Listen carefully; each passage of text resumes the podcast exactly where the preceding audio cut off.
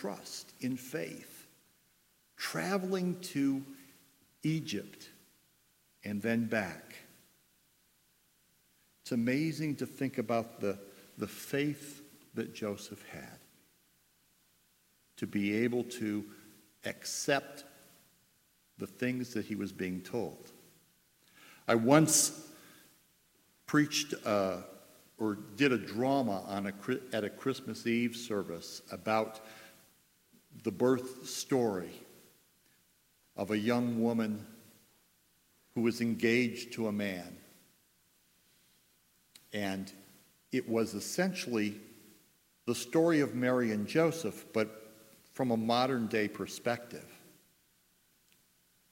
And it was very, very difficult for the people to accept that story. As a matter of fact, one of my elders came up afterwards and said, Well, what was that about? I mean, this couldn't be.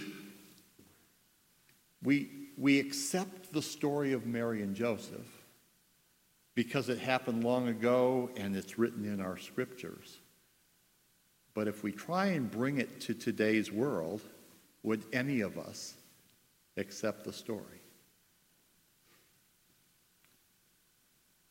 I just invite you to ponder the wonder of what happened, and even in the midst of the darkness of the many lost children, God does not abandon us. Let's stand and sing, O come, all ye faithful.